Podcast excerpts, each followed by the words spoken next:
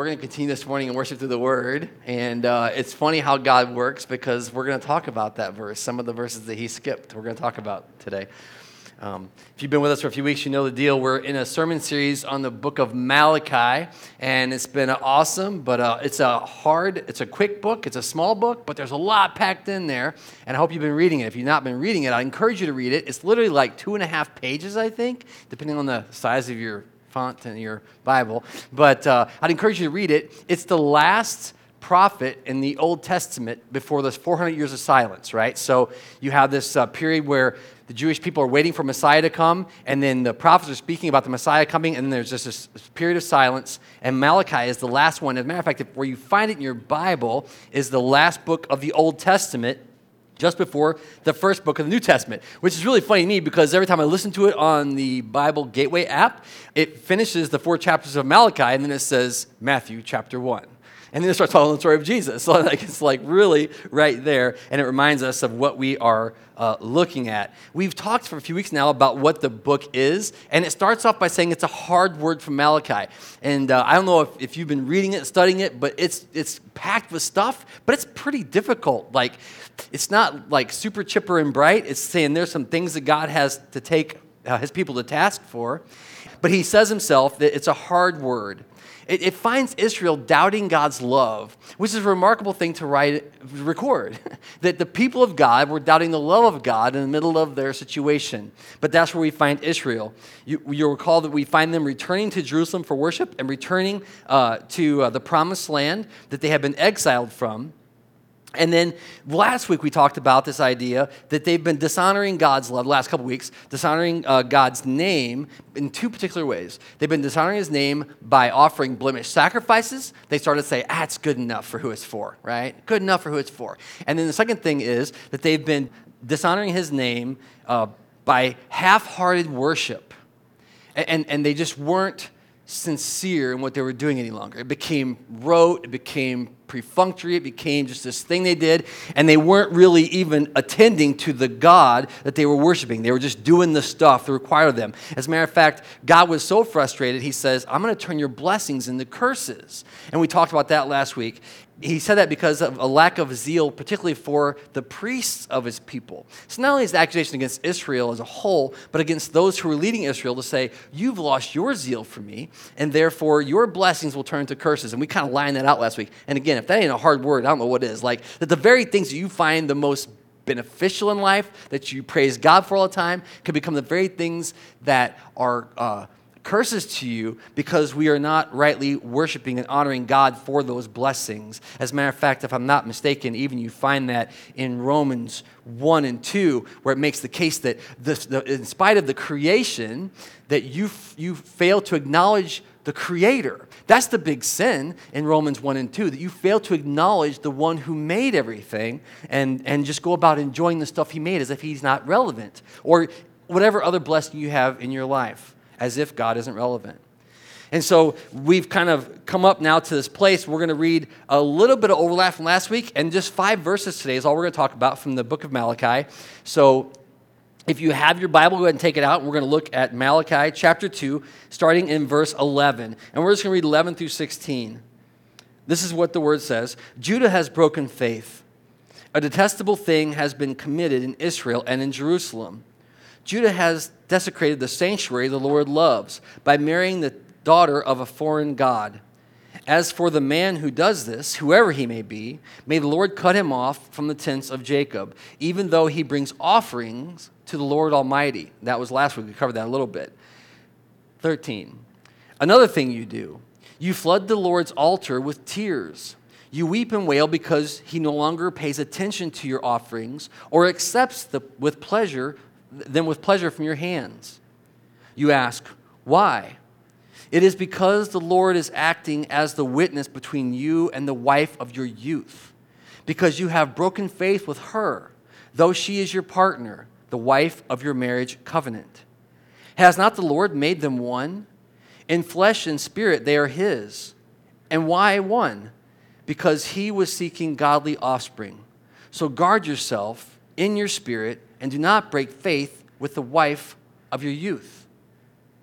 I hate divorce, says the Lord God of Israel, And I hate a man's covering himself with violence as well as with his garments, says the Lord Almighty. So guard yourself in your spirit and do not break faith. We're going to spend some time on that last verse there because it, it's a strange thing, um, covering violence with garments. We're going to talk about what that means.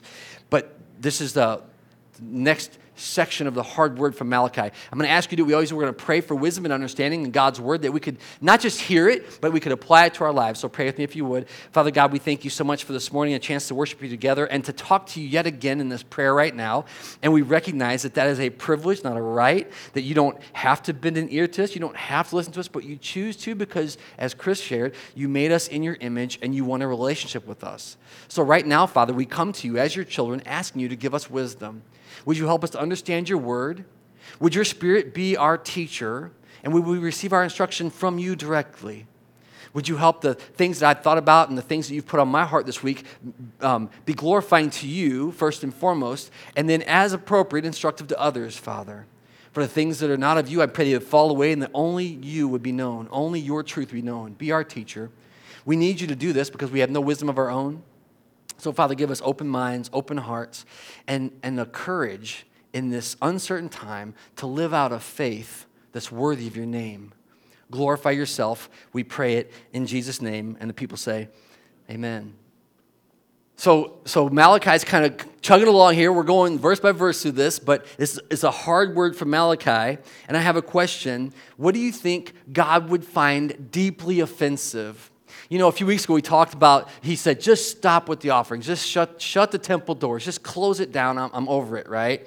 But, but, but then the, when you start thinking about the things that God would find offensive, uh, I'm not sure we make the same list that God, God makes. And what would be the things that you believe that God would find deeply offensive?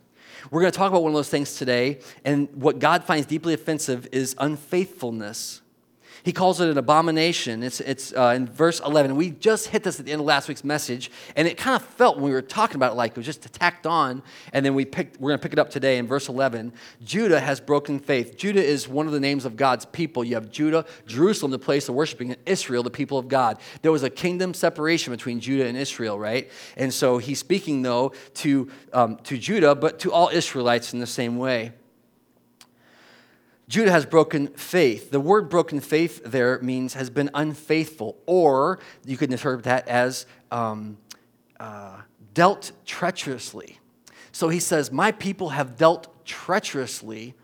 And what does it say right before that? With one another, right? They're breaking faith with one another, but with God Himself. They're breaking faith with God. I, this word is wild because I was like, well, dealt treacherously or unfaithful or broken faith. What does that even mean, right? But then I, I was surprised to find out that this word occurs five times in six verses right here in Malachi. like if you're looking for a point to the text, it's going to be unfaithfulness. Because to, I could, I'm like, there can't be five times. And I went through and I kind of like, oh no, there is. One's right before this verse um, uh, in chapter, uh, verse 10, the verse before, and then uh, here in 11, and it happens a couple more times in this text as we'll talk about today. But five times God says, I find unfaithfulness an abomination uh, to me. Why? A detestable thing has been committed, that's the abomination there, has been committed in Israel and Jerusalem. Judah has desecrated the sanctuary the Lord loves. And so, the, what? The sanctuary the Lord loves. You could think, well, animal sacrifices. They're, they're not doing it in a worthy way. They're bringing in weak sacrifices or, or, or failed sacrifices. It's not good enough, right, for him who he truly is. But the word sanct, uh, sanct, sanctuary there is um, uh, not exactly temple. I thought I was going to find temple, right? But it's his holiness that he's demanding a recognition of his, his perfectness, the covenant promises that he made, who he is. And, and you find, and it's really discouraging, honestly, because you find here at the end of Israel's story in the Old Testament, them um, really struggling to believe, really struggling to believe God is holy and righteous. But the Lord, it says, loves his own holiness. And that's what Judah is desecrating says, You've been des- detestable thing has been done. You've committed in Israel and in Jerusalem. Judah has desecrated the sanctuary that the Lord loves by marrying the daughter of a foreign God. And so we're going to get into this idea of how he feels betrayed. But I want you to first hear that, and that you must know it that there is God himself is pleased in his holiness. And if you, if you don't think that that's true, you're misunderstanding the gospel and you're misunderstanding the God that sent Jesus to die for his perfection, right? So, this whole idea is that he is requiring holiness of his people and they become kind of like laissez faire about it. How have they desecrated the, the, the, holiness of God? Well, here's what it says then by marrying daughters uh, of foreign gods, is one way you can interpret that. Here's another one by marrying women who worship foreign gods. Judah has desecrated the temple by marrying, or by his holiness, by marrying women who are outside of Israel. And, and God calls this betrayal of trust an, ab, an abomination. And honestly, I'm not sure if you're like me, but I find that like really harsh. I'm like, what? That's really extreme, God, that you're going to, because there's this idea, and it gets really kind of hard to deal with when you're thinking, so we have to marry in our own people only, and it's very like us and themish, you know? And I'm like, God, why would you forbid that? That they would marry daughters of foreigners, that they would, the words say, marry daughters who worship foreign gods. We're going to unpack that today. Why would that be a huge deal in God's eyes? Because he clearly is not pleased with it. Matter of fact, if we go on to read the last part of this first two verses here, it says, Malachi says, as for the person who, the man who does this, whoever he may be, so Malachi makes no claim to know who this is that's doing these things, right? But whoever that person may be, may the Lord cut, that's Yahweh, cut him off from the tents of Jacob, even though he's bringing offerings to the Lord of hosts. And so this idea that there's people who are going through the ritual sacrifice, are doing the things, they're performing some you know, function, but then they're betraying God in this really intimate part of their lives. And he says, may, and this is, I hear Malachi speaking here, may the Lord cut off that one even as he's offering the sacrifices because he's done something God calls detestable.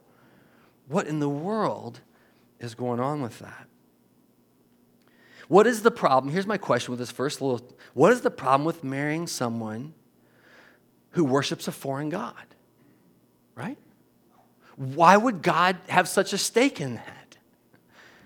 Well, to get the answer, we're actually going to turn to the book of Genesis. You can stay here in Malachi if you want. Um, I have a slide of this, but Genesis 2. So, uh, one of the things that I have the privilege of doing at Family Bible Church is I get to marry people sometimes, right? And I really love, I'm a fan of marriage. And so we get to talk to people. And this is a verse that I always share with couples, no matter what their faith background, no matter what they believe, because people come from all over the place to get married.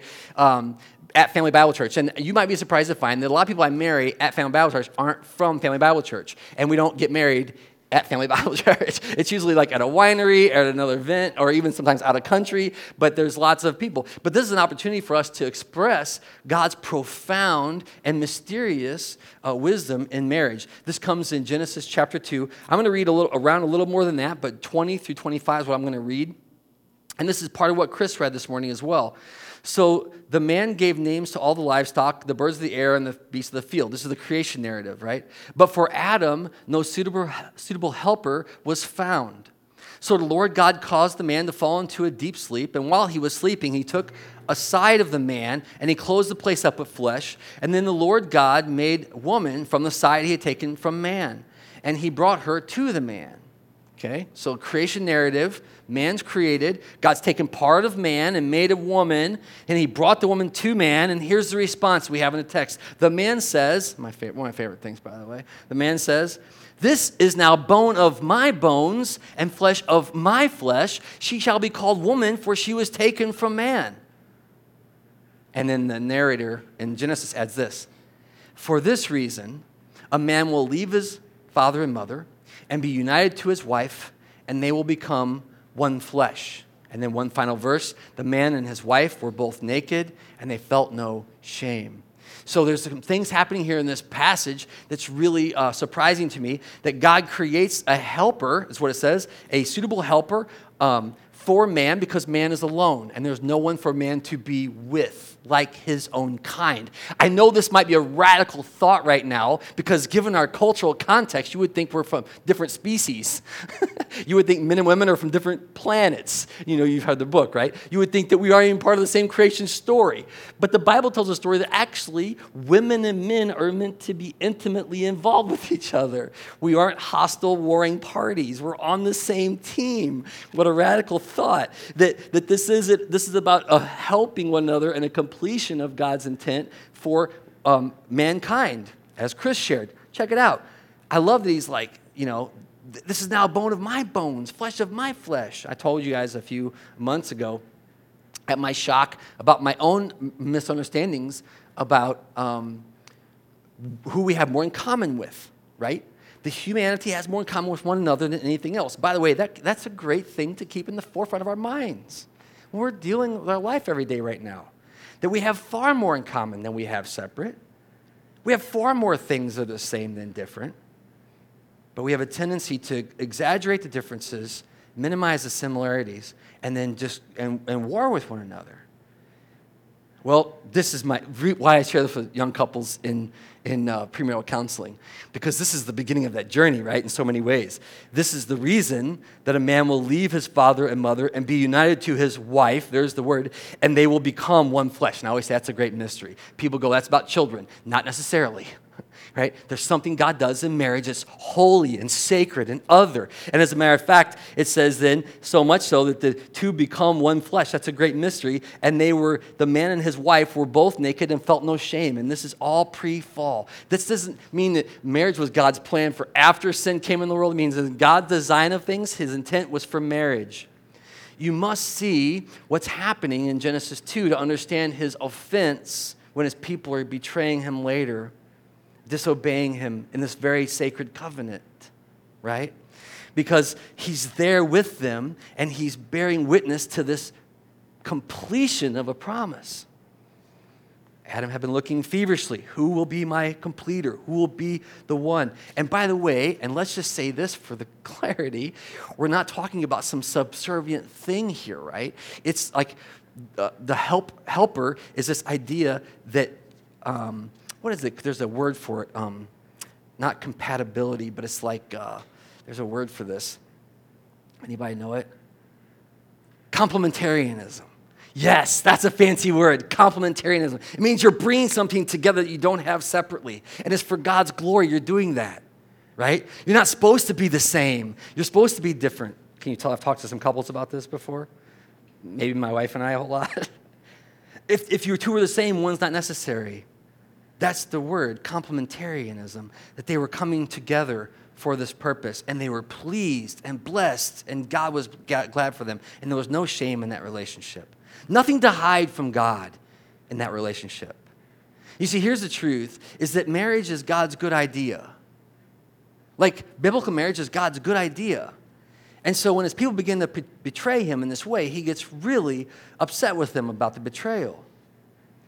Why would that be? If you've, if you've been married, or if you're about to be married, or, or, maybe you know people who are married, it's, it's hard to explain, but it's the most um, painfully intimate relationship you'll have, right? It has the most potential to do great things and horrible things all at the same time. It, it, it's a place where uh, you, you make yourself vulnerable to someone and, and they can, you know, love you and care for you, and you can love them and care for them, or you can tear each other's hearts out which is why it's the focus so many dramas, right? How many like uh, reality TV shows are just about the drama of relationships? What's that about? It's the most intimate space. Why does that matter? Because inviting someone into the most intimate space that's not going to worship God the way God meant to, is meant to be worshiped is going to be very destructive for God's people.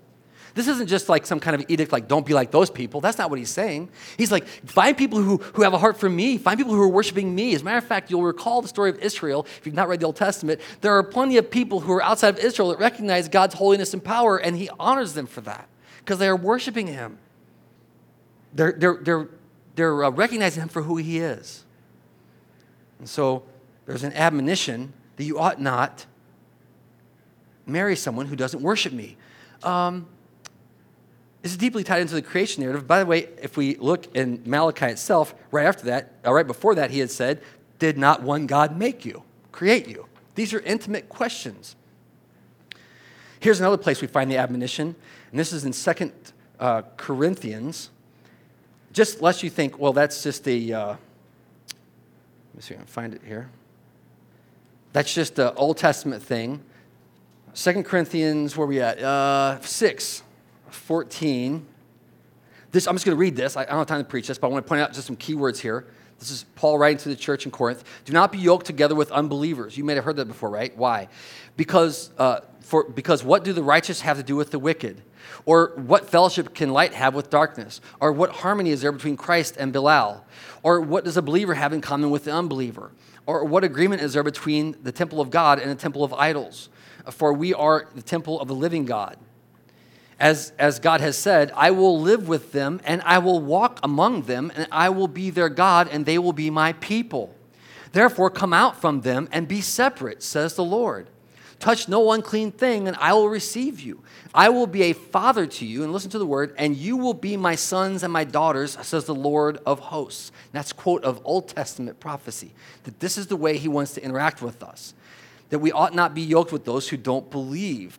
Now, I must say and confess to you, that's a very hard thing for me to contend with. I've talked to other uh, pastors about the intimacy of marriage, and I'm like, okay, how do you do this stuff? You know, because this is how it happened for me. Someone displayed extreme grace with me, and they walked with me through uh, premarital counseling and, and, and just and blessed our marriage, and it ended up being my salvation not that my marriage saved me, but the opportunity to not be exiled from the community gave me a chance to hear the gospel. But would I ever say, and this is what, so I've had pastors say to me, because I'm always looking for wisdom, what do you do? They say, well, if you have two believers, I'll marry them. If you have two non believers, I'll marry them. But if you have a believer and a non believer, I won't marry them. I'm like, wow, right? Usually, what my modus operandi is, I share the gospel with them. I tell them what they ought to believe, and then if I don't, if I sense that it's a good marriage, like I'm going to pray for them, but I'm going to marry them. I've never, I can't think now if someone's been really obstinate about their uh, atheism or anything, but you know, they're coming to pastor to marry them. They're not looking to preach about atheism. That's been my modus operandi. Why? Because that grace was demonstrated to me. But as a prescription, would I make that? I wouldn't. I would say, as God says, and warn as God does, and maybe I need to mature in this. What is it for? Second Corinthians says this it's for fellowship, it's for harmony, it's for agreement. And if you don't agree about the God that you're supposed to worship, there's a whole lot of discord in the house. And again, I can testify to that in my own marriage early on. Lots and lots of discord. So God calls this thing detestable that they would marry a foreign God. But there is more, right? Marry a woman that worships a foreign God. But there's more in that um, uh, this is Israel's people, right? And he's still trying to teach them this, this, this lesson of holiness, what it means to be holy. But they've broken faith. Now we're in verse 11. Judah has broken faith or dealt treacherously with one another. A detestable thing has been committed in Israel and in Jerusalem. He's desecrated the sanctuary of the Lord loves by marrying a daughter of a foreign God. As for the man who does this, whoever he may be, the Lord, may the Lord cut him off for the tents of Jacob, even though uh, he brings offerings to the Lord Almighty. Okay, here we go. Verse 13. So another thing you do then. So God's like, and another thing. You flood the Lord's altar with tears. You weep and wail because he no longer pays attention to your offerings or accepts them with pleasure from your hands. Right? And you ask, why? This is in verse 14. It is because the Lord is acting as a witness between you and the wife of your youth, because you have broken faith, that is, dealt um, detestably, is that the word? Dealt, what is it? Treacherously with the wife of your youth. And so, um, because you have bro- dealt uh, treacherously with her, even though she is your partner, the wife of your marriage covenant. So now God moves into this kind of second idea, right? So the first idea is you're, you're marrying women who worship foreign gods. That's a problem, right? But there's a second problem, and it's that you've not even remained faithful to the wife of your youth, that you've broken faith with her. And not only that, but you, and this is an interesting thing, you flood the Lord's altar with your tears as you do it. And so, what does it look like to flood the Lord's altar with our tears or the priest's tears or Israel's tears? What does it say? You weep and you wail because God no longer pays attention to your offerings or accepts them with pleasure from your hands. There's this expectation, and I, I can, I'm just sharing this with you from the text. There's this expectation that we can live any way we want, that Israel can behave any way they want, and, and yet they know the combination, and if they do these things, God has to receive it with pleasure. We're doing what you told us. Don't watch over here, don't look over there, but we're doing what you told us to do. And, and, then, and then when he doesn't receive it, it says, You plead at my altar with tears. Why? Why are you far from me? I remember one time I heard another pastor talking about premarital counseling and college kids, and he, he said, when, anytime a kid says to him, Man, I really feel far from God right now, the pastor's response is, What's her name? What's his name? Well, what do you mean? What kind of relationship are you in that you're feeling distance from God over? You're a believer, right? Well, yeah. Well, what's getting in the way of that? Because we know inherently there's things that uh, we want to do, but when we do them, we begin to feel this, experience this distance from God. And that's what's happening here. Israel is weeping through tears. Let me ask you this question Why is it a big deal that God would uh, receive the sacrifice at their hands, that He would, he would um, be pleased with the offering? I couldn't help but remember myself the very first murder in the Bible is over this very thing. Where God says to one, I receive that with great you know, honor, and the other, that's not worthy of me and the brothers kill each other over it. It's a huge deal. And they're crying out to God. And he says, you know, two things because you no longer pay attention, and not, not, the, not the Israelites, that God isn't paying attention.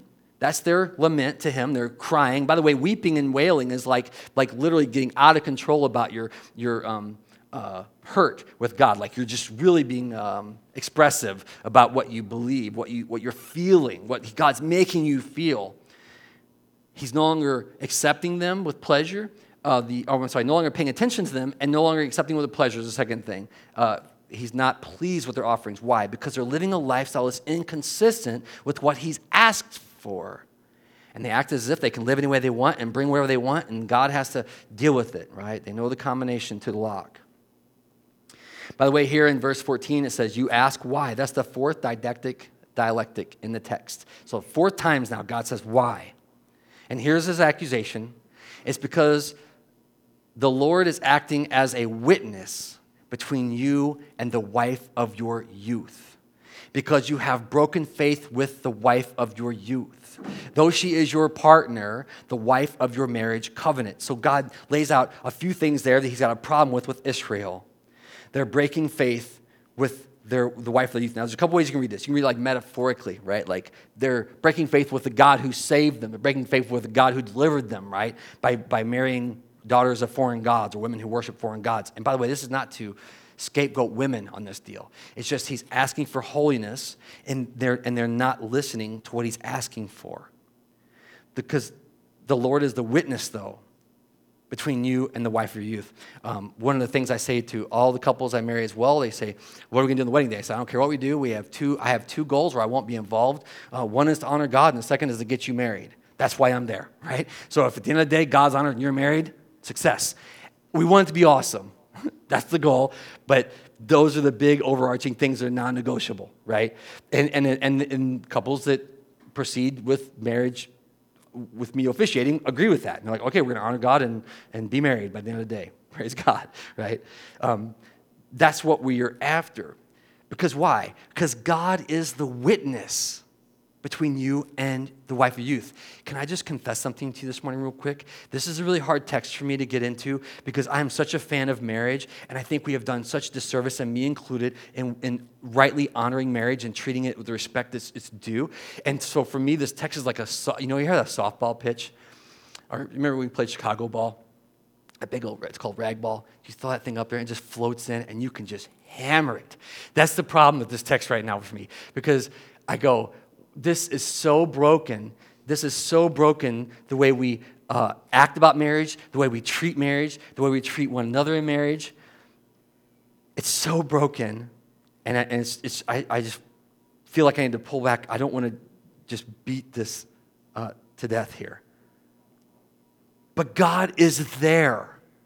The Lord is the witness between you and the wife of your youth.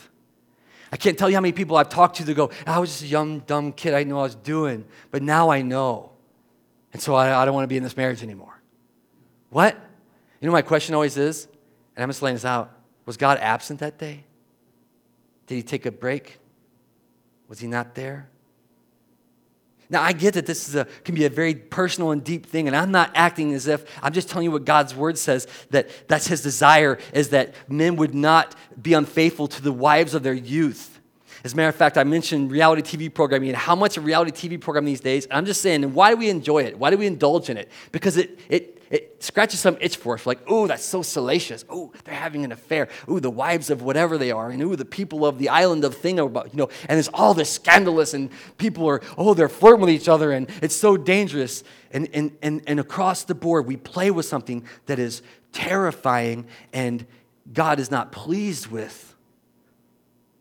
You've dealt treacherously with the wife of your youth. Why? Because she's your partner. You remember in the creation, your helper. And you've dealt with her in ways that are dishonest or unfair. And by the way, this can go either way, so I'm not just picking on guys, but this can go this unfaithfulness. You've made a commitment. That's what it says, because she is the wife of your covenant promise. That's why it matters, because she's the one you made a promise to. One final thing on this, and I'll move off of it. God's not accepting the sacrifice at their hands. He's not pleased with them. He's not, he's not attending to them anymore because they've broken faith with the wife of their youth. Um, it, it's, it's, it's such a problem. There's like a whole thing for it. Th- this is why it's so hard for the church to have any uh, place to stand on issues of integrity in marriage because we've accepted so much of it that we just go, oh, whatever's good enough you know, it'll work. It's so common that it's something that, as a man and a woman, we have to resist. We have to resist that season of life where we've gotten through and we've raised the kids, we've done all this stuff, and we go, you know, nah, I just want to do me. We've got to fight that because it's the wife, the husband of your covenant promise. It's the wife or husband who was your partner when you were young. one of the things that um, often happens when you're doing marriage counseling is this is kind of one of those indicator things, but you get people together who are just ready to kill each other, usually. And um, you, uh, which, you know, it's till death us do part, so maybe fair game. and, uh, but I, I often will say, and this was my idea, uh, tell me, tell me the story of how you met. Tell me the story. And it's amazing how when people are even ready to kill each other, they start to recount this tale, they remember again the person that they committed to, the partner they've had all these years. It's wild. It's not, and if you don't get that, that's a sign that, man, this is not good. If you can't get that story.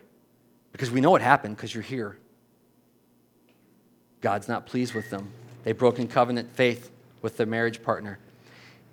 Verse 15 Has not the Lord made them one? There it is. In flesh and spirit, they are His. And this and, and why one? Because he was seeking godly offspring. So now it's about households of faith and people of faith and God building a nation after himself. He wants a righteous people, he wants people worshiping him, he wants godly offspring. I have a question. Do you believe that our behavior affects our offering? Do you believe that the way we act in our real lives for real time changes how we interact with God when we come to Him with things. Why would we even want God to accept our offerings with pleasure? What's the word say then? It's a warning. So guard yourself in your spirit and do not break faith with the wife of your youth. He's just like laying it down there. This is the truth. This is how I feel about it. So, what do you do? Guard yourself in your spirit and don't break faith. That's the same word. Deal treacherously with the wife of your youth.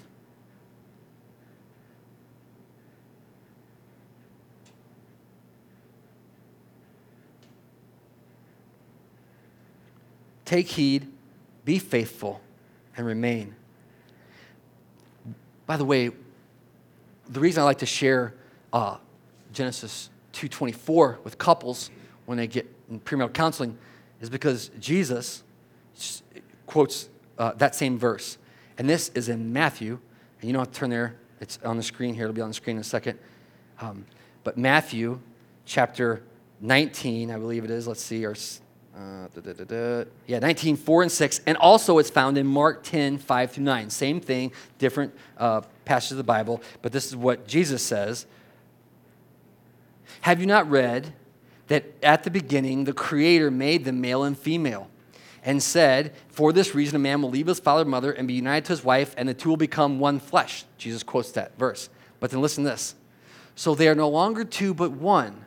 Therefore, what God has joined together, let man not separate.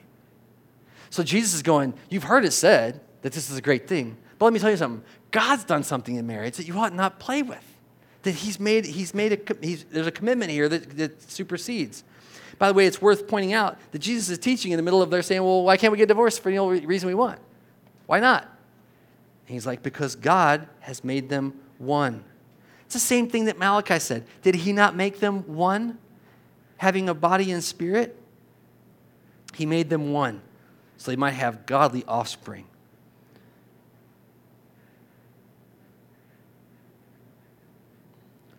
So there's this thing right now, and we're going to end with 16. There's this thing right now. It's kind of it's kind of old. It's like so 2019, probably even 2018. It's called YOLO. You only live once. It was young people doing it. I know. I'm too old to get it, but I'm just saying. And every time the young people got ready to do something stupid, they would just be like, YOLO! And they would do something stupid, right? Jump off a cliff, jump off a plane without a parachute. I don't know, whatever they're doing, right? And uh, it was always, the, and the implication was, you only live once. That's what it stood for. You only live once, so do it. Just take the risk, right? And, and I go, man, that's not wise. As an older person, I'm like, that's not great. But I also kind of remember being a young person going, YOLO, you know? It, that was not kill you makes you stronger kind of idea, right? But what's, what's scary to me is that where I've seen this manifest in people's lives for real is they buy in, all age groups buys into the YOLO in this way. I need to get my happiness now. I need to be fulfilled now. I need all these things now. And if I'm not going to get them now, I'm just going to take, I'm going to have it. YOLO. You only live once. What do I mean? You only live once, meaning birth to death. And if, if you believe that that's the totality of your cycle in life, you've got to wring everything out of it. You've got to get everything that you're owed or deserve because you're going to be dead soon. And if you don't get it before, you know, here a bucket list, that's the YOLO list. You only live once. It's on the bucket list. Got to get it done because when I'm dead, it'll be over. Here's the problem with that it does not recognize the truth that you only live once forever. Not that you only live once from birth to death, you only live once forever. And if death is just a stopping point on the way to the rest of your life, if you do stupid things now because YOLO and you realize that, oh no, YOLO, right? You live with the implications of the stupid things you did. Here, here's the crazy thing is it causes me so much grief because we have such a tendency to look at the temporal, immediate things like Israel, and then we ignore the fact that there's an eternity to be enjoyed. There's a whole thing as a matter of fact, Jesus taught scandalously, I believe, that marriage is for this life only. It's for this one. And there's this whole other life that we have together. We make it uh, too much. It's for a season. Why am I so passionate about this? I get discouraged when I see people who just check out of that process. And, I, and that, you know what makes me wonder? Do you believe the gospel? Do you believe there's an eternal life? Because if you've got to be happy now at all costs, what is that going to mean later? This life is not all there is. And so, as much as I want to kind of point fingers and kind of uh, cast aspersions at the youth for YOLO, sadly, tragically, I see way too many full grown adults living in the exact same way. What is it called? A midlife crisis? You got to right? Trade them in on a new model. The way we talk about this stuff. It grieves me. And I don't think it grieves me because I'm self righteous. I think it grieves me because it grieves God. That He has an intended purpose, that He is our covenant witness. Verse 16 I hate divorce, says the Lord, God of Israel. And I hate a man's covering of himself with violence as well as with his garments, says the Lord of hosts, Almighty. That's one of those verses that, you know, we were talking, like God says, I hate something, like we should pay attention to that. What does that mean? Hates a broken promise, hates a lack of commitment, hates someone sending someone away, is what the word divorce there means, to send someone away, to discard them, to call them worthless, to not value them rightly. God, God's not pleased with it. This passage, this one verse here says, covering their violence with garments. I'm like, what does that mean? And it's this idea that you kind of just mask it over and say, it's fine. You're doing all this stuff under the scenes, but you're like, it's fine because you don't have to see it. I'm going to cover up my violence. And, and what he says there is that divorce is violence. Divorce is violence. And you're like, oh my goodness, what? So it's not only that, that Israel is marrying women who are worshiping a foreign God, but then they're divorcing the wives of their youth to marry new ones, and then they're doing violence against the covenant promises that God has made. And they're covering it all up with their garments and saying, it's fine. It's fine.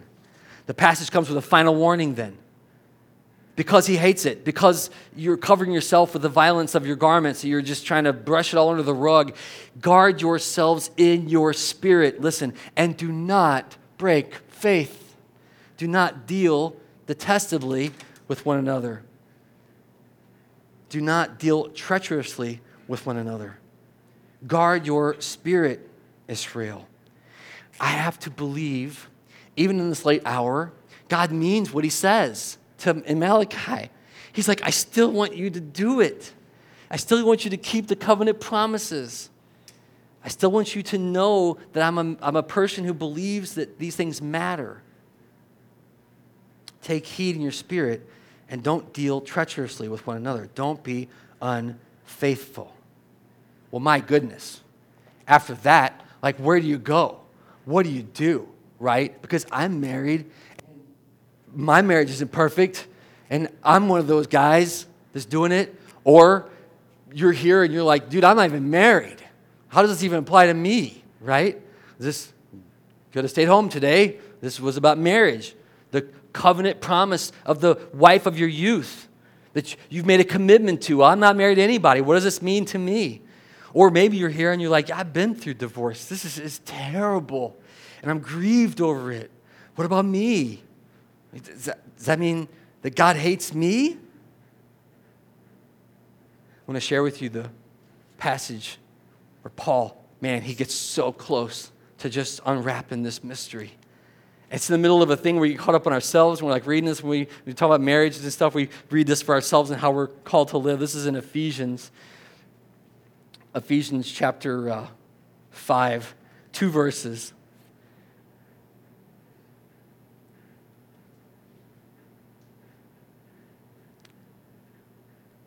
Paul quotes it starting in 31. For this reason, a man will leave his father and mother and be united to his wife, and the two will become one flesh. 32. And this is a profound mystery, but I'm talking about Christ and the church. Hear it again. For this reason, a man will leave his father and mother and be united to his wife, and the two will become one flesh. And this is a profound mystery, but I'm talking about Christ and the church. When God's calling his people Israel to be faithful to him, he's like, I believe in covenant promises. Told your silence coming until Jesus comes. And, and then here's Paul kind of expounding on this idea of the covenant promise. It's a profound mystery, but I mean Christ and the church. What's that mean? That means that he's the faithful husband. It means that he's the one that doesn't break faith. It means that He's the one that wants godly offspring, and therefore He redeems us.